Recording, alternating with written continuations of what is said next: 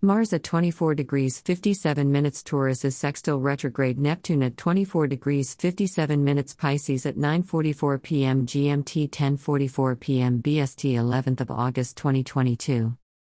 Chances to escape and take a break for a while, whether it's for an hour or a holiday should not be pushed away.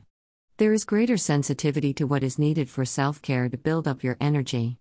If you do feel driven to do what you can to help those who are vulnerable or in need, what you contribute will have a strong emotional impact on those who receive your assistance.